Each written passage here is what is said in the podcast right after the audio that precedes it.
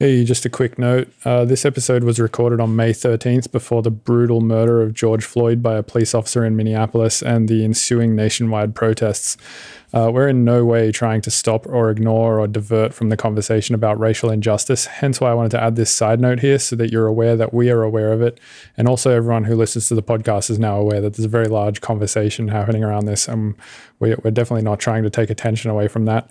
Uh, I just wanted to let you know that that this was recorded before all of that happened, um, and that is why we don't actually get into that in this podcast. So apologies for that. Uh, having said that, welcome to the Mr. Bill podcast. I'm Mr. Bill. My guest today is Austin Collins, better known as AU5. Austin is an electronic music producer, multi instrumentalist, and Ableton educator. He's had numerous releases on Monster Monstercat. He's toured the country with Liquid Stranger and played festivals from coast to coast. And in this interview, Austin and I cover some educational stuff. But if you really want to get better at making electronic music, you should go become a hardcore Ableton at MrBillsTunes.com, where you can access all four seasons of The Art of Mr. Bill, project files, sample packs, and barrels of other content. Uh, so, having said all that, let's get to the interview.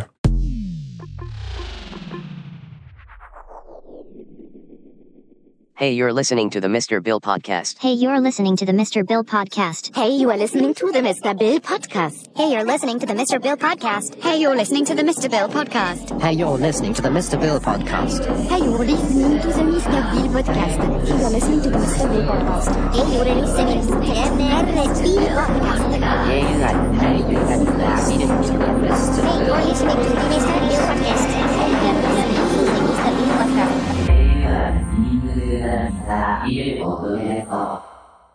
Sick, man. Well, yeah, thanks for coming on the podcast. I appreciate you taking the time.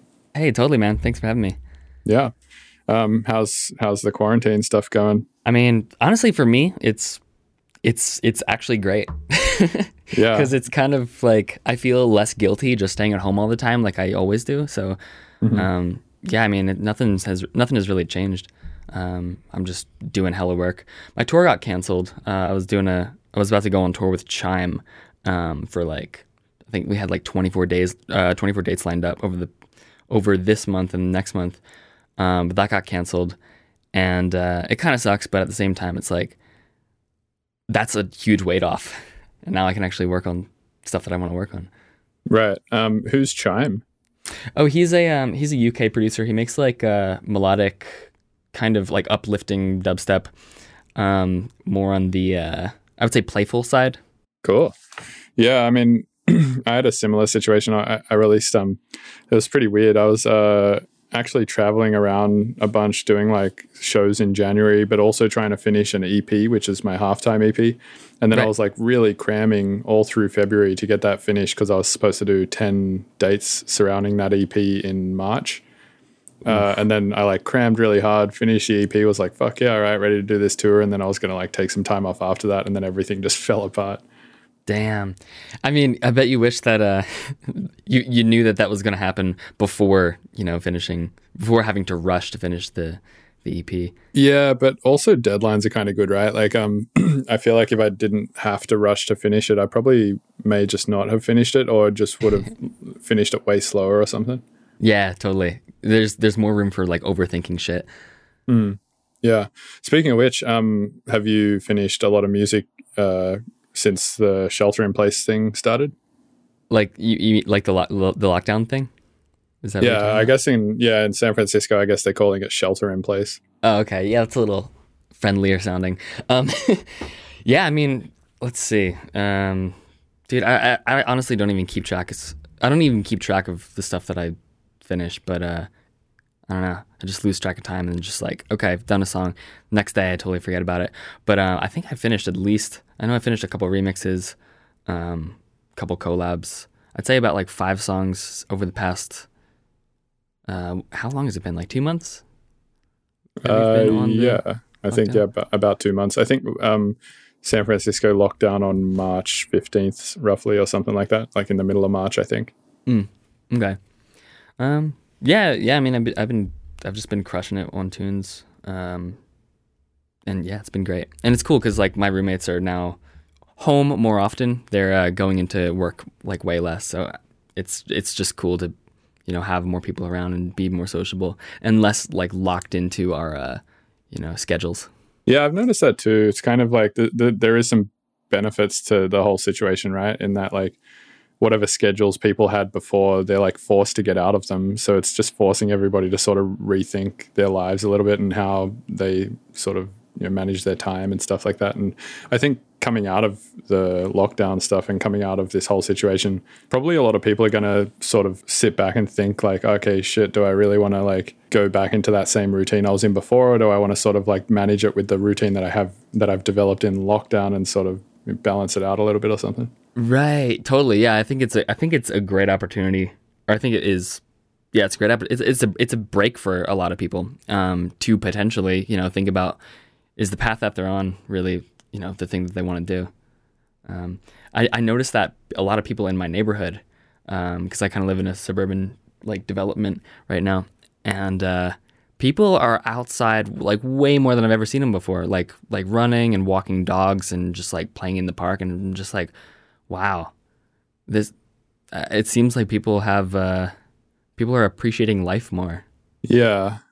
Uh, hmm. Yeah, I've noticed that as well a little bit actually. it's like I, people. I don't know. I guess I I could just be like wishfully thinking.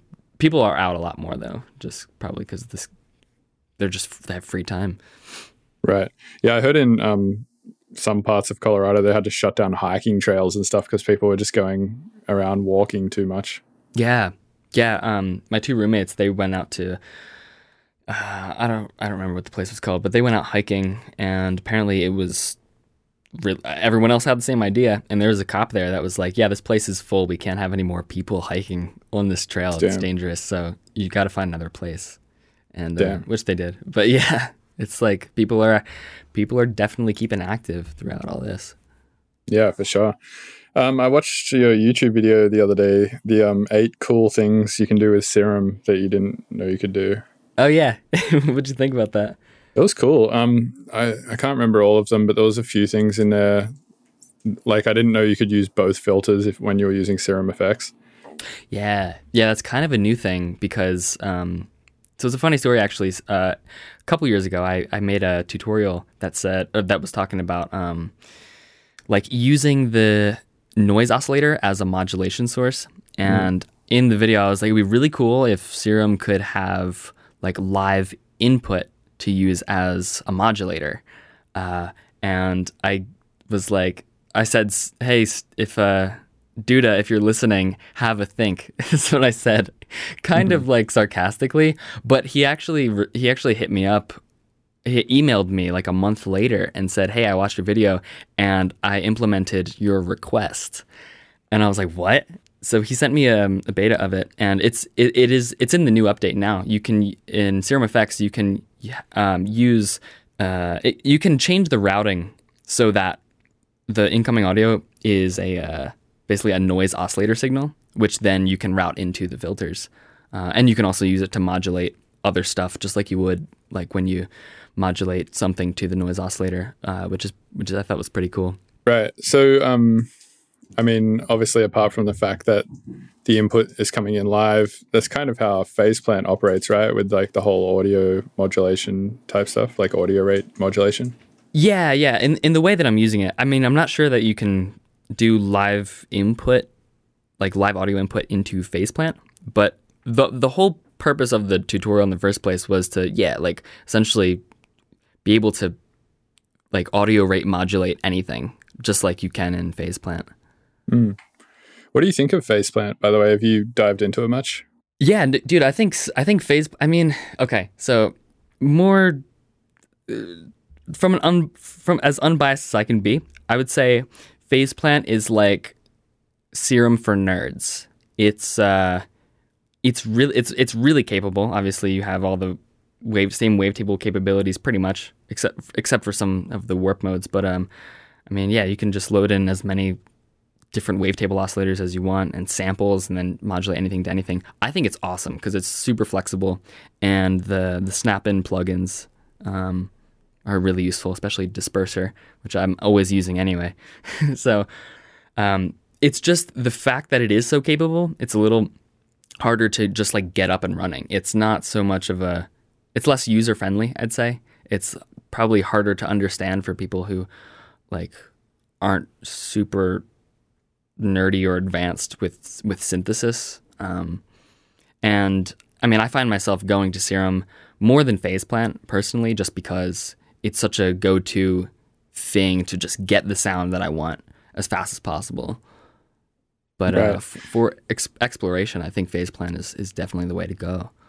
Yeah, one thing I really like about the fa- uh, Phase Plant is the LFOs because you can set the grid to be like 128 by 128, Mm-hmm. and then you can. S- so that means the the LFO is then 128 bars long or whatever, and then you Wow, can, I didn't know it go that long. Cool. it's it might not be 128 bars long, but it's like it's fucking really long, and you can essentially build like entire tracks in the LFOs, which I've done before. You can build these like huge melodies in the LFOs and attach them to like all the pitches of the oscillators and have stuff you like done? Have you personally done that before?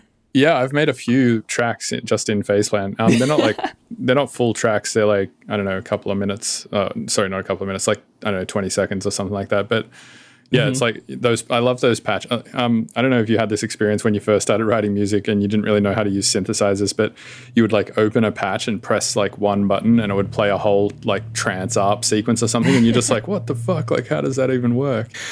Oh man, I actually, well, yeah, I had no idea how that was even possible. Um, the first synth that I really got into, uh, this was back when I start, first started using Logic. There was a synth called ES2, and it's, um, I'm trying to think of what the equivalent would be. I mean, it's it's got some wavetables. It's uh, it's basically just like your your typical analog synth, kind of like Sylenth, I guess.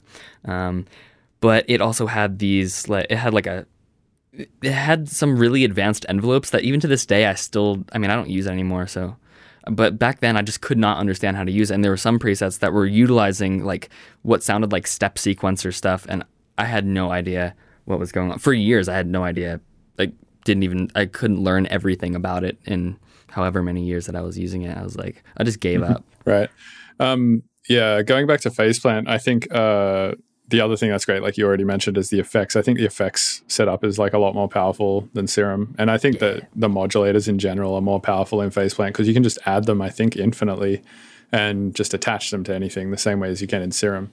But um, the one thing I think, like you were saying, it's a little easier to get up and running in Serum than it is in Phase Plant, and sometimes it, you, you, if you just want to make a simple sound real quick, you'll just open Serum.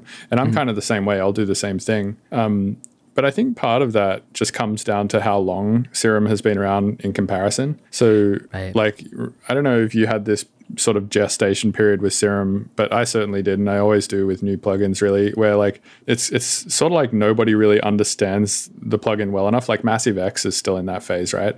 yeah Um, where it's like so yeah, like nobody really gets it. Nobody's doing any cool shit with it. But then you like, you know, you'll get someone like you doing a tutorial, like, here's the thing I figured out how to do in Serum or Massive X or whatever. And then you'll get some other guy like Virtual Riot being like, I just have started using this for everything now too. And then like you'll you'll get like a few sort of key players doing like mm-hmm. these really cool forward thinking things with these synthesizers that they sort of worked out in isolation. And then off that you'll you'll get these communities of people who f- sort of follow suit and be like, oh, did you see that thing that this person did? I'm going to like also start doing that. And then they make their own tutorials and figure out their own shit.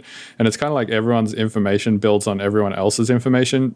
And then eventually you get this like huge community of people who just all seem to fucking know the thing super well. And I Yeah. think Phase Plant is like in that period where it's sort of generating a bunch of people who are you know, uh, using it a lot and, and whatnot. Like for instance, I know Widler. Um, he's he told me the other day that he's specifically just limiting himself right now to using Phase Plant. Even if he just wants to make a simple sound, he's like forcing himself to not just grab Massive or Serum. Yeah, I I, res- I respect that because I mean that's really the only way that you're gonna, you know, you're getting out of your comfort zone, and that's probably the fastest way that you're gonna learn how to use how to use it and use it well. Right.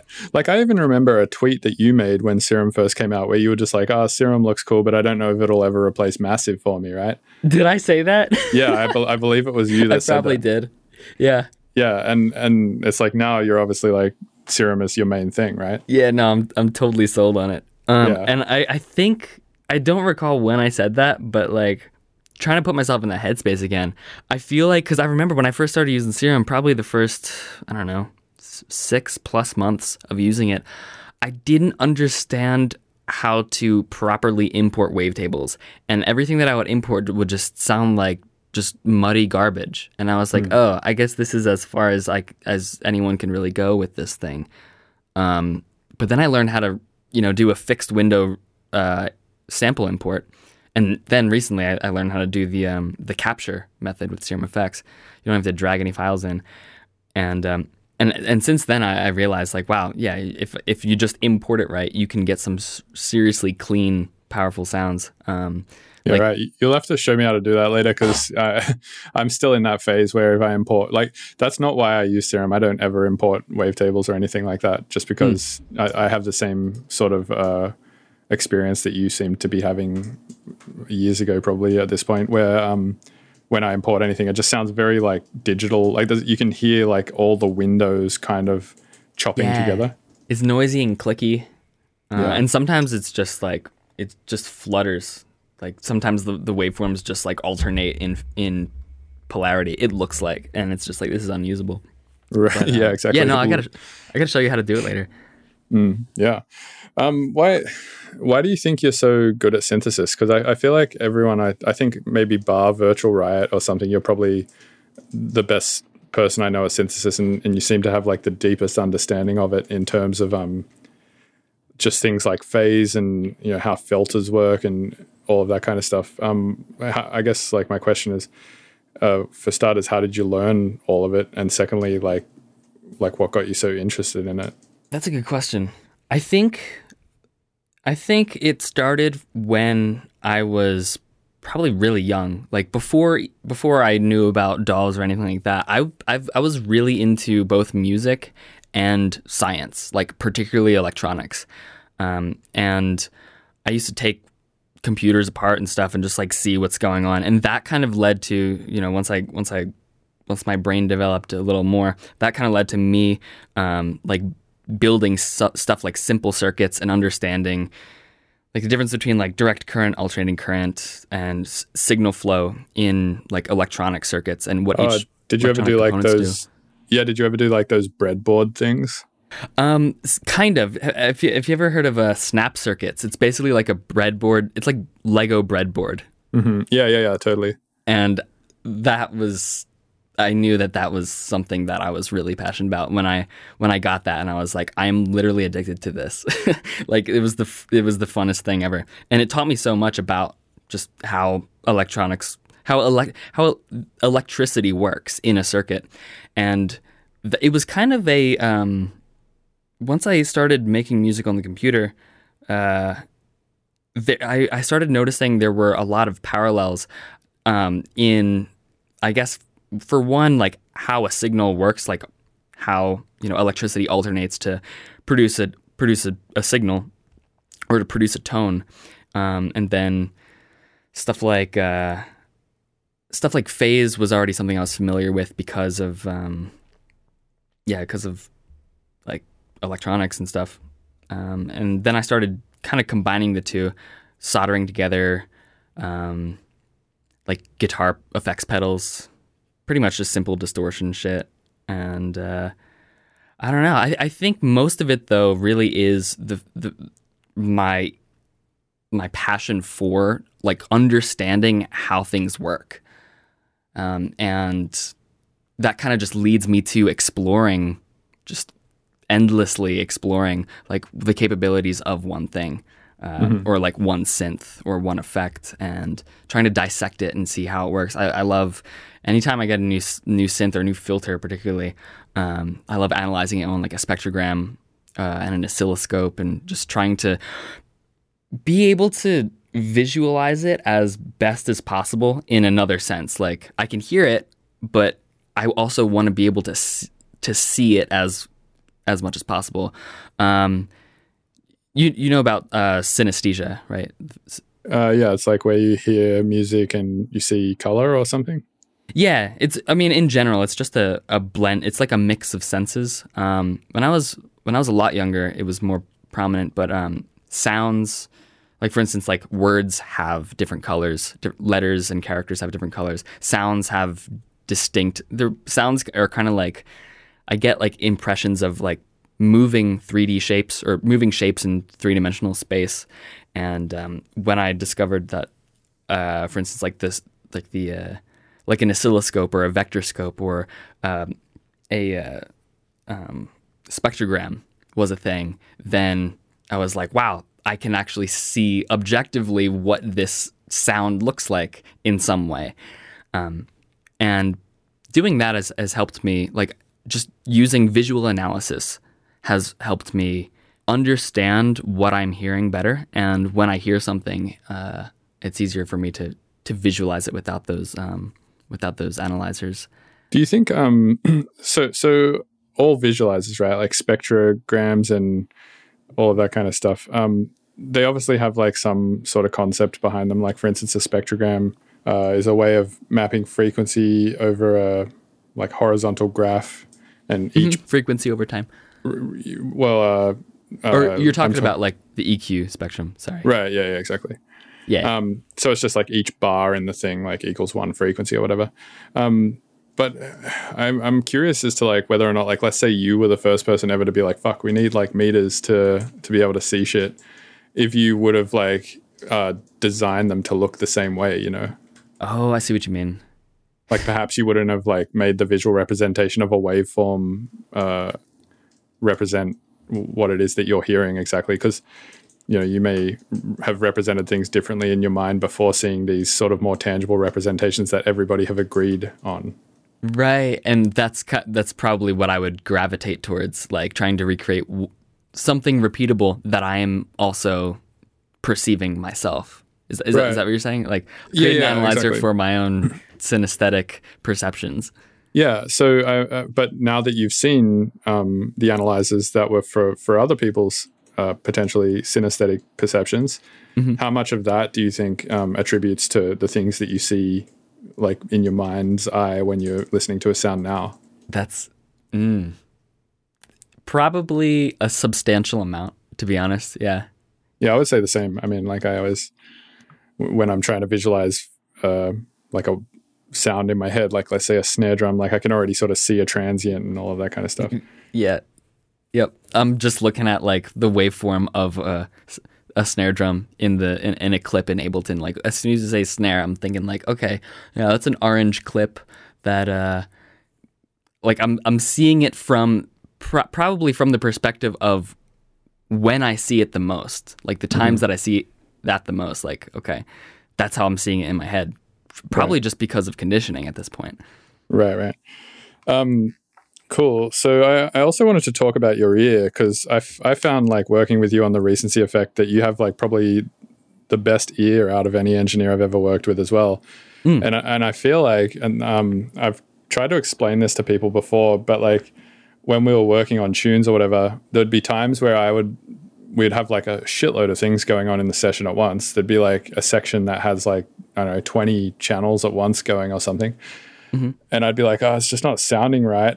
And like all of the mix sounds cluttered, and I don't know, there's some shit going on. And usually, what I would do in that situation is just sit there for hours, just fucking with it until it eventually sounds right. Mm-hmm. But you seem to have this ability to be like, oh, it's just like too much 200 hertz in the snare or something. And then we would like cut that by a little bit, and then instantly, like the whole mix would just open up and sound fine.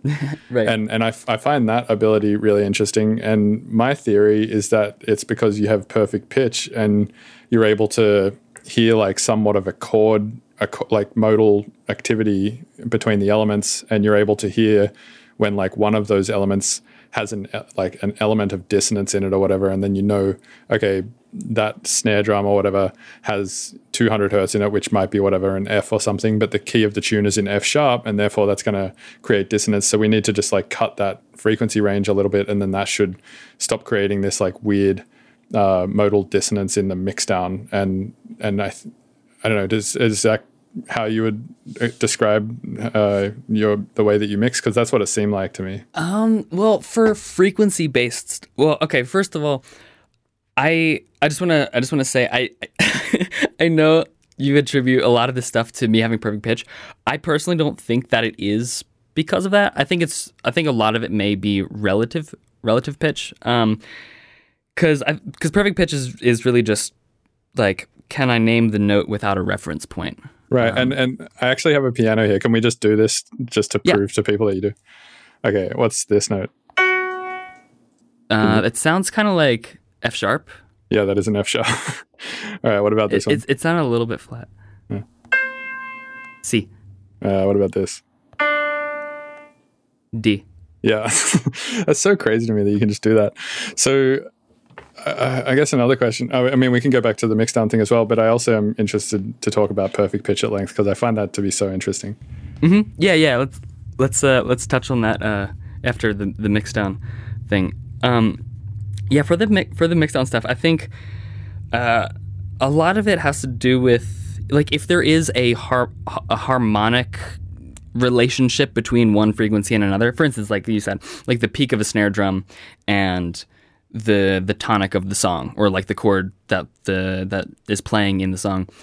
Um, that to me, because it's a very narrow, the snare is the snare body is usually going to just be like a really narrow frequency range. That's I'm going to perceive that as a note.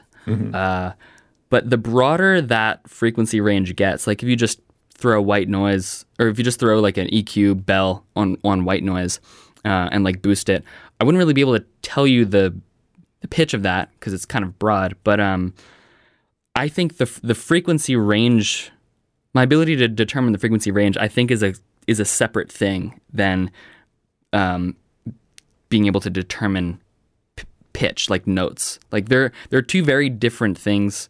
Um, I feel like I perceive them from two completely different parts of my brain. Um, one is more of like uh, I don't I don't I don't know how to describe something so abstract as this perception. Well, it's almost just like a cloud of uh, sensation happening at one part of your ear canal or something like that, right? Or, Yeah, like if something is too resonant, you mean? yeah, exactly. Like that. I mean, that's how I at least do a mixdown. Like if I'm listening to something, it's almost like if, if something's too bassy, it's just almost like I can just feel too much pressure in my head. Or if like something is too mm-hmm. bright and shrill, it's like almost kind of like I can feel something stabbing me in the eye or something. It's almost like a sensation almost. Yeah, yeah. That's that's actually pretty similar to what I experienced. It it there is a spatial aspect to it. Like I feel it in different parts of my inside of my head. I mean, it's probably not actually something in there. It's just you know my perception of it. it I I was I, I've been wondering about that though. I feel like that kind of has to do with like that might have to do with um like the voice. Like we can produce a lot of we can produce like a pretty broad range of frequencies with just our mouths and I know that uh, like singers, if uh, like learning proper singers learning proper technique will often use yeah I guess like s- spatial cues to um, make sure that their placement, their vocal placement, and is right so that their tone is right. Um, such as like I don't, I don't know. I never got a vocal lesson, so I can't, I can't really say. But from what I've heard, uh, and I think there is some there's a there's a parallel between like where we perceive a sound and the actual tone or timbre of the sound um, in our bodies. Uh, and I think that might have to that I think that assists in my perception of what frequency it is. And I just associate that feeling with like, oh, it sounds like there's I know that it's a low mids, but it sounds kind of like you know the 300 hertz area or whatever. Or like if it's if something is too sharp and and sibilant, like I'll often what I'll do with high frequencies if I hear something wrong in the high frequencies, like if a frequency is too loud, um, with my mouth I'll just go like and then try to find exactly what what that frequency is that's peaking too much, and then I'll just kind of like hold that that shape in my mouth, and I think I've developed an association with like my mouth resonance or the, my mouth shape and what that's resonating with uh, numbers on an equalizer. Oh, interesting. So I, I do a similar thing, except instead of uh, sweeping with my mouth in that way, I'll just uh, put the solo button on EQ eight or whatever, and just sort of sweep up around the top range until I hear the area that's pissing me off, and then just cut it. Yeah, yeah, I, I'd say that that's a faster, a faster method if you already have an EQ open for sure. Because then it's like if you're sweeping through the frequencies, it's much easier to hear which one is louder than the other. Because then it's not a matter of like trying to deter- trying to determine and differentiate frequencies. It's just like, is this louder than this Right, right. Is this louder than any of the others? Essentially, Yeah. yeah. Speak, speaking about high frequencies in particular, they're kind of tough too because um, there's no real good way of metering them. I've found like a spectrometer or a spectrum is like never doesn't seem like a great way to figure out how many like if you have the right amount of highs in your track, right? Because it's all so relative to the amount of sub and the amount of everything else. Yeah. So um, like it's a obviously that's why they call a mixer balance. Uh, so yeah, I mean the only way to really do those two is to sort of do the same thing with sweeping or with um, referencing against other tracks, right? To try and figure out like where you're sitting in that range. Yeah, I think there's a lot of psychoacoustic stuff that we can't use an analyzer to measure that influences our perception of of like frequencies, frequencies that are too loud or too quiet. Like your spectrum may be your on your analyzer may look totally flat, but for some reason you're still getting this like harshness or fuzziness, and I think it's something else. It, it's a, it, I don't think it's a necessarily a timbral thing. It may be more like a phase or textural issue, or even a dynamics issue. Like I don't know if if your if your top end is really saturated or compressed, it may it may sound very fatiguey, um, even if it's not louder than any of, any other frequencies. You know, just because it's just not dynamic. Right, right. Um, um, let's talk about perfect pitch a little bit because I find this really interesting. Uh, when did you notice you had it? Well, probably like third or fourth grade, I think. Because I remember, because I, I started playing piano when I was four, and I was mainly taught through ear training. Um, and reading sight reading music or sight reading music was secondary. It was uh, I was uh, taught through the uh, Suzuki method, which is exactly that. It's like sight reading comes second, but ear training comes first. And it's like if sight reading is kind of supplementary to learning by ear. And is this a classical piano? Yeah. Yep. Classical piano. Cool. And I think, yeah, when I was in fourth grade, we had a music class and there was a, uh, the teacher came in with, with like a portable piano and we had music books and we would just sing along and everyone would sing along just because the teacher would we would just dictate what the teacher was was teaching us and how how to sing the song. And you know super easy but i wanted to have an edge above everyone else and i was trying to i was trying to imagine because th- there was sheet music too like there i could see notes on a staff uh, with the words we would only use it for we would only use the books for referencing the the words to the song but i was trying to hear what this what the notes would be in my head before the teacher taught us what it was. Mm. And um, that's when I that's when I started realizing like I had an idea of what the key of C sounded like, what like what the note of C was in my head, and then from there I could use that as kind of a reference point to start uh, to figure out what the other notes were in my head. Oh, interesting. Um, and do you still do that? Like, for instance, when I say played you notes on the piano earlier, uh, when I played you like an F sharp, is it that you're hearing an, an F sharp in its absolute way and knowing that it's an F sharp, or are you hearing a C and then sort of using relative pitch to figure it out from there? Yeah, it's it's the it's the it's the latter because oh. um. So you can only you only have perfect pitch for C. For C, it well, it depends on the I don't know. It depends on the instrument too. For instance, like if I hear if I hear an E, like a bass frequency E, um, that is easier for me to hear that as E than it is for like something like a piano to play E. And I think it's uh, I, I, think a lot of it is just conditioning and and like instru- instrumental association. Because uh, I played bass for a pretty long time, almost a decade, and the the bass is tuned E A D G, and so E obviously I hear that all the time when I'm playing songs and or when I'm tuning. So if I hear like a bass E, it's much easier for me to pick up that that's an E. Um, so I get that it's I get that like most people define perfect pitch as or absolute pitch as like you know immediately feel that it's just like we can determine what color something is. Like we don't have to think of oh I can only tell you what color this is in relation to another color kind of thing. Mm. Um, I wouldn't consider it true perfect pitch. I would call it something like probably like pseudo perfect pitch because I have some reference notes that are burned into my head, but I don't think I perceive it. I don't think I perceive notes the same way that people who have true perfect pitch, like from from childhood, perceive it. Right, right. Um, so with your like, this is a, a huge problem that I always have with DJing. Or it's not really a problem. Um, it's that I, you know, I run everything through Mixed In Key, and then I sort of use the numbering system and whatnot to to figure out what's going to work together harmonically and stuff like that. Uh, when you DJ, are, are you sort of using this pseudo perfect pitch to figure out what's going to harmonically work in sets on the fly, or are you, are you sort of planning your sets out beforehand, or are you um, also keying all of your tracks in the same way that a peasant like myself would? It's kind of a combination of all of them. I I do when I when I get my sets ready for shows. Um, I didn't used to do this as much because shows were just more of like I don't want to say fun, but they just felt freer. There was less on the line. There was less pressure to like make sure that it's perfect.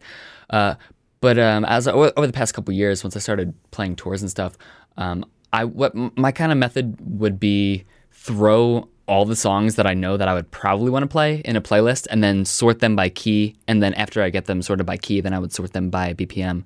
Um, sorting by key, though, it's I'm not just going up the up the keyboard. I'm I'm sorting them by uh, fourths and fifths. So basically the circle of fifths. Yeah, um, yeah. Which makes the most sense because it's like it just harmonizes the best that way.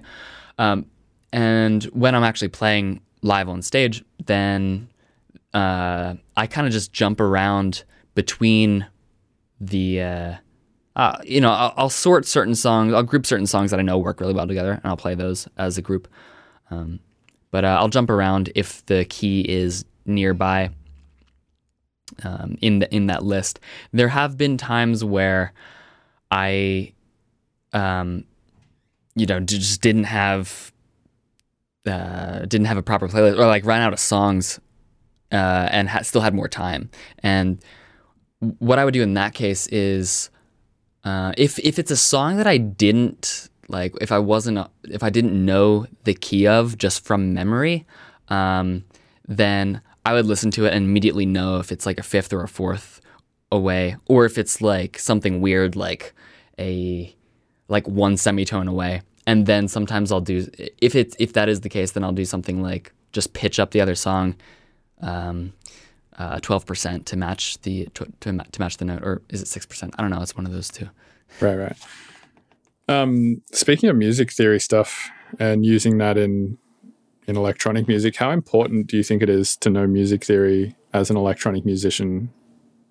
I think it varies on. Well, uh, I have I have, I have a couple responses to this. I think first of all, um, I think it comes down to just doing what the artist wants to do. Like if if they are not if they're forcing um if they're trying to be like musical and melodic for the sake of just wanting to be that but not really understanding it or not intuitively feeling it then i i, I feel like that is going to be a harder path than working within your current strengths or working within like what your what is intuitive for you um, But don't you think, there's what a- comes from like uh, like what is your strengths and what is intuitive for you kind of just comes from your practice, right? I would say so, as well as just uh, like ex- just exposure to music. There is a um, So in, in some sense, um, yeah, in some in some sense, maybe uh, then knowing music theory or at least practicing um, music in other ways other than maybe just producing, like say for instance, learning how to play piano or learning guitar or like learning some form of instrument or, or something like that, which could then um, generate ideas and and sort of guide you in in terms of you know intuition melodically and stuff like that when you are writing music might be somewhat important, right? I, I think I think music theory is supplementary to to your ear. Uh, I, I don't think that it is. I don't think they're going to get good results by just brute forcing theory into a song. I, I feel like it's just not. You, you need that human element. You need that in, intuition for it to to confirm that it makes sense. Versus vice versa, where like there'll be times where I have melody in my head or chord progression in my head, and I'm like, hmm, I'll use theory to check to to make sure that what I'm hearing is like makes sense. In addition to using theory to kind of get out of my comfort zone uh, at times, like maybe like for instance, like if I'm if if I'm playing like a, a dominant five chord.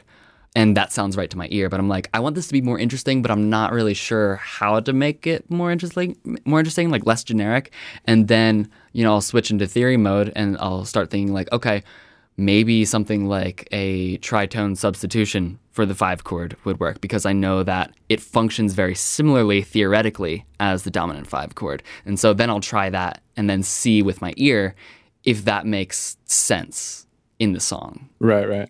Um, yeah, I feel the, the same. Like, I don't know music theory too well, but I feel the same way with production a little bit. It's kind of like if I'm, uh, I don't know, just mixing down a tune or doing some edits or something, I might be like, uh, what could make like this fill cooler than just being a normal drum fill or just being like a like Yeah. a, a rest or something and then by just knowing sort of the the breadth of the tools available to me i might be like oh maybe a granulizer could sort of function the same way that a like drum fill could you know like a granular fill or like maybe a um yeah something like that so yeah I see what you mean. yeah, yeah, right. So, so I understand exactly like what you're saying in the, in that sense. It could be useful as like a t- like a toolbox to reach into for other things. Yeah, exactly. Yeah, yeah, it's a good point. Um, what's going on with YouTube? Are you, are you still doing YouTube stuff? Like, uh, like tutorials and whatnot. Yeah, I mean, I saw the Serum one you you put up. Are you um like actively thinking about YouTube a lot, or is that just something you do like when you sort of have an idea, or like what like what's your relationship with doing YouTube videos at the moment? Yeah, it's. I mean, I'm not. a hun- I'm not like full force into it, but I am.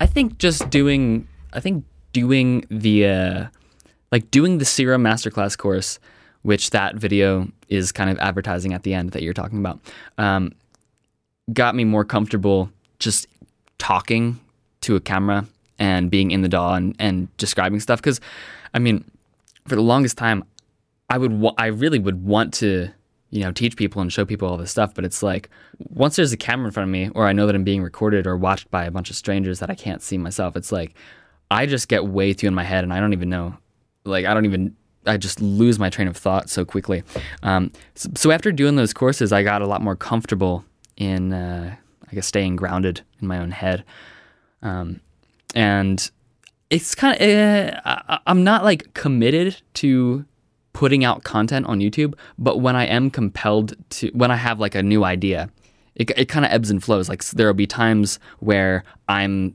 just constantly flooded with like new ideas and new innovative stuff, and I'm like, I'm gonna make a video about this, uh, just because I need to get it out of me. I need to share this with people, and that's when I'll that's when I'll make something. Uh, that's when I'll make YouTube content Right, right. and it's pretty liberating just to be able to do that and then you know know that there's an audience that is really receptive uh, and is benefiting from that like because ultimately it's like i mean yeah there's there are special techniques that i have myself that i i that i'm not just going to like put on blast. But a lot of the stuff I'm, uh, um, i've loosened up a lot over the years when it comes to like hoarding ideas and techniques because no one for one no one's going to do it exactly the same way that i would and in the same context in the song. And it's just going to make the scene it's just more resources uh, for the music scene and for artists to to use and just continue to advance music especially if it's stuff that i'm already you know if, if i'm if i'm doing if i'm demonstrating techniques that i like the sound of then that would just speed up the evolution of, of that faster. And then there's more music in the world that I would probably that I, that I would enjoy because Dude, uh, I, I feel yeah. the same, the exact same way, and that's why I started doing tutorials a long time ago because I, I really think it's short sighted to just hoard information, and yeah I think it's it behooves you for everybody to be good at the thing that you love doing. Um, so, for instance, uh, like when I, I I sometimes think about this, and it, and it might be an egotistical way to think, and it may be completely wrong and uh, phanta- phantasmagorical. It might be, but uh, I sometimes think like if I had never put out a YouTube video ever, and I'd never shown anybody how to do the things that I do in Ableton, and let's say also Tom Cosm had never made a YouTube video, and let's say Adam, uh, sorry, Andrew Huang had never like put a thing out. And Adam Neely had like, let's just say like all YouTubers had decided like, fuck it, I'm holding on to all my information. I paid a lot of money for my education. Like you guys go pay 60 grand for an education. Fuck you. Like let, let's say Right. that, let's just say that that was everybody's, uh, MO, right? Like think about where electronic music would be. Uh, Like I wonder if it would be anywhere near as big as it is right now or like, you know, like somebody like me who I would consider to be not very popular or big can make hmm. like quite a good living off electronic music at this point. And that like was just absolutely not the case 10 years ago when I started doing it. There was like few and far between who were able to make a living off electronic music and it was like fucking who? Like Moby and Fatboy Slim and like that's about it.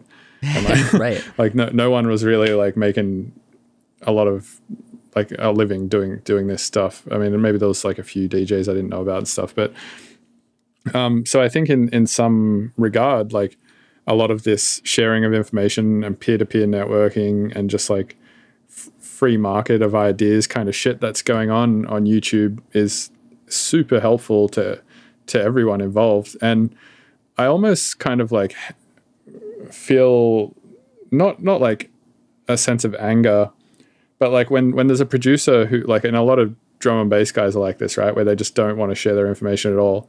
Um, and a lot of some some neuro people are like this too because they just like i mean and i don't, I don't want to sound like i'm hating on anyone or anything like that but i think a lot of that style of music is dependent on the tricks kind of thing because like Yeah. i mean otherwise it is what it is right? It's drum and bass or neuro. Um, which is great. I love this style and i love a lot of the people making it but um, whenever I hear those people espouse the idea to me that they're like, no, no, no, I don't want to share my tricks. I don't feel like being charitable to producers. I don't feel like, you know, being that guy. It's always, I, I have this feeling of kind of like, well, fuck you. Like you're reaping the benefits of being a working electronic musician that came from exactly the thing you're denying people of, which is, I don't know, maybe it's, that's the wrong way to look at it, but like that's one thought that I have on that subject for sure.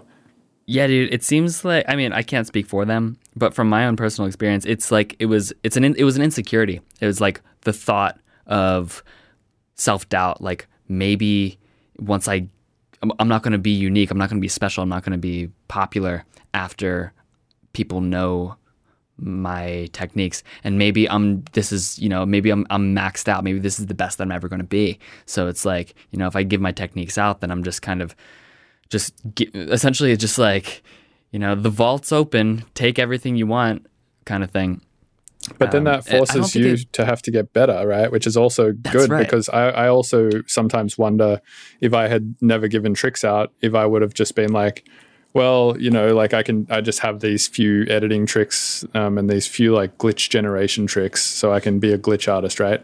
And Yeah. at the time when I was putting out some of those pieces of music back in like mid 2000s, a lot of people were like, wow, how the fuck are you doing this? This sounds like really impressive and glitchy and cool.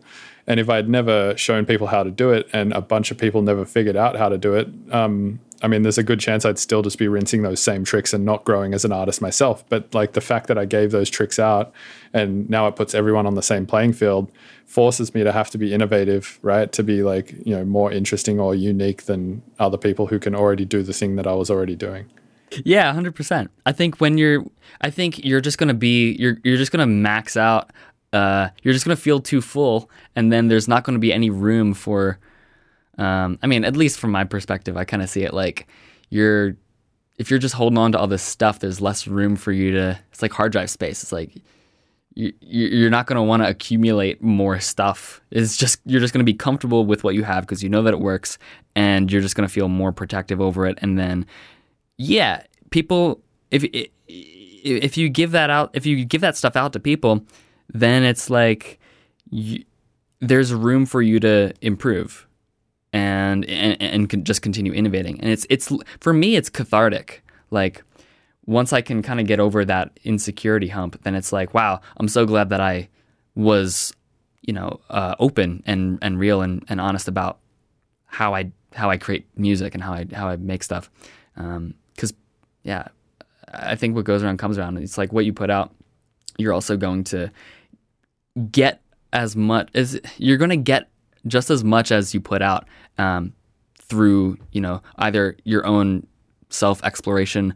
Uh, and sometimes I I find myself doing this. Sometimes like I'll hear techniques or like certain sounds of mine uh, that other people are emulating or something, and then part of me is kind of like, mm, I wonder if I could do it better.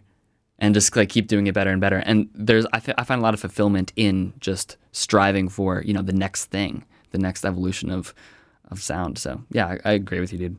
Yeah, I have the same experience. Like every time I share a piece of information on YouTube, I'm like, all right, here's this thing, uh, disperser, or like here, you know, here's this thing uh, where you can do something quicker by pressing this shortcut or, or something like that. There'll always Yeah. be someone in the comments who's like, well, actually, you can do disperser by using five EQ3s next to each other, or like somebody else who's like, well, actually, like there's a way to do that faster by like just clicking this other button and like from doing that it's like you shared a bit of information a bunch of people got something from it and then you also like learnt more about the subject that you didn't know right That's right. Yeah, I think it makes people. It kind of inspires people to also contribute, which is great. It's like, yeah, there's nothing. You know, no one's hiding. No one's hiding shit.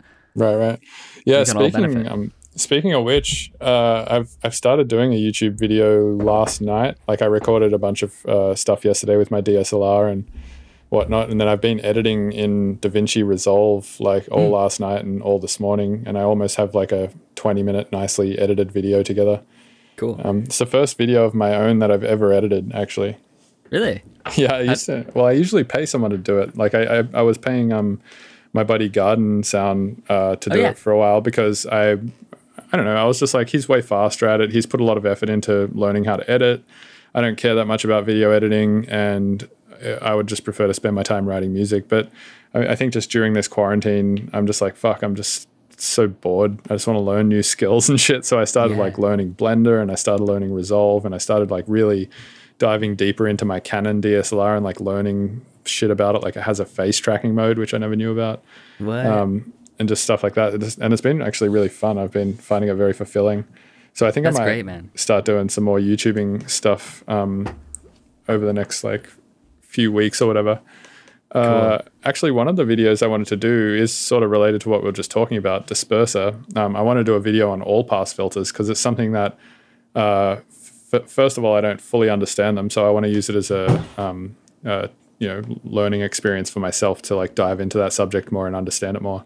yes, um, dude. Yes, we need all pass filtered tutorials. Yeah, because I feel like it's still something that's very, uh, like, it's hard. To, it's hard to uh, explain, or it's hard to. It's hard for people to understand what it is uh, without like you know a proper, you know, explanation and. Well, here's the way that I've been explaining it because I get asked like every time I pull out disperser and OTT, and I have a rack that's literally just called disperser OTT, and I chuck it on like almost everything because I just love the squishiness of it.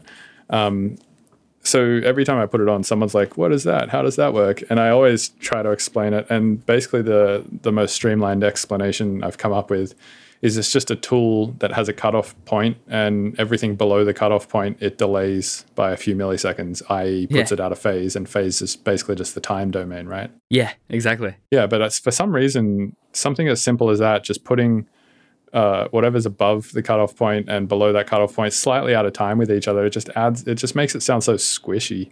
Yeah, yeah. I find that interesting. It's it's a very um, it's almost like a, a visceral uh effect. Like, I think there's. I'm I'm trying to think like why does why would why do we have that association? I'm thinking of like. I mean, I guess a, things in the like a, world. a, a water droplet, right? It goes like it's kind of like a like a water droplet starts in the high frequencies and ends in the lows. It seems like maybe. yeah, yeah. Yeah, that's- that's a I, good- I, I can't explain it on the physical level, but I think I should. Yeah, that's a good good idea. I'll chuck that into in the tutorial. But I've been um trying to figure out all the different ways you can create an all pass filter, and like obviously you can do it with disperser, but um I've noticed you can also do it with EQ3 if you just put five of them next to each other. And the reason why is because of uh, I mean obviously you already know this, but like um an EQ works by uh, phase stuff, right? So it's kind of like it has these splitters in them, and if you wanted to remove say I don't know, one decibel from 100 hertz and down, it would just take a split of 100 hertz and down, send it back into the EQ, and put it out of phase with itself. Yeah, Um, so it's effectively removing one decibel of 100 hertz and down. Uh, so Mm-hmm. if you put five of these next to each other, and just don't change any settings because of all the splitters in EQ3. They just accumulate to create this phase shift between the high and low frequencies, Yeah. which sounds really nice. You can also do it with OTT if you um, put OTT on amount zero, like just the Yeah. Ableton OTT, because again, it has splitters in them that are doing stuff, and you kind of get this shift between the high and the low frequencies. Yeah, with with OTT, uh, a few years ago, I noticed that it did that. I was like, yeah, there's there's crossovers, which is probably what's causing this effect, and it also helps you know make it sound thicker. Besides, you know the, the frequency aspect of it, but um, yeah, I, I tried to make a dis- I tried to make disperser with a bunch of OTTs, and then I realized like even though they were on zero, it was still just crapping out my CPU. And then it wasn't until I saw a um, an in the DAW tutorial with uh, Pixel Terror, and they were like, "Yeah, we just throw a bunch of uh, EQ3s uh, on our sounds, and it just makes it really thick." And then I was like, "Duh! It uses the same crossovers. Why didn't I think of that? Right, Way right. less processing, though." Yeah, Yeah, totally. Um, another way I've tried to figure out uh, how to do it is um, just using a rack uh, with two chains, and then you just sort of like use EQ3 or EQ8 to just play like you know one sort of band each. Like one one chain will just be I don't know 300 hertz and up, and the other one will be 300 hertz and down. And then you just put a delay on the end of the 300 hertz and down one, and just like put it on 100% wet and zero free, uh, feedback, and then just delay it by like a few milliseconds. Yeah, yeah, yeah. I, I've, I made a rack. uh, I made a rack like that. It was like a three band split, and then it was like the mid band was a little bit delayed. Low band was a lot delayed. It's it's a it's a it's a different. It's a slightly different effect than you know the all pass filter because it's kind of like a jump. Um, but I think that can be a really cool sound because it's kind of a combination of. Yeah, it's like disperser, but a little bit different, a little bit less like sweepy. Right, right. Yeah, nice. so I think um that might be my next tutorial video. Cool. Yeah, you should do it. Yeah. Um cool. H- have you ever considered getting into programming? I, I, I think about it. I just have no idea where to start, honestly, and it's it's intimidating. Yeah, I would agree. Um one thing I so I've tried to learn it a few times now and uh, the first thing I ever got stuck on whilst learning it is uh, what's called the command line, which is where you actually just execute all of your code. It's the simplest thing. It's basically like the equivalent of opening Ableton and learning how to use the transport. But like that's where I would suggest starting. And then I mean, obviously you need to learn how to actually code after that. Right. Co- the command line. Are we talking about like in a specific language or just like in general?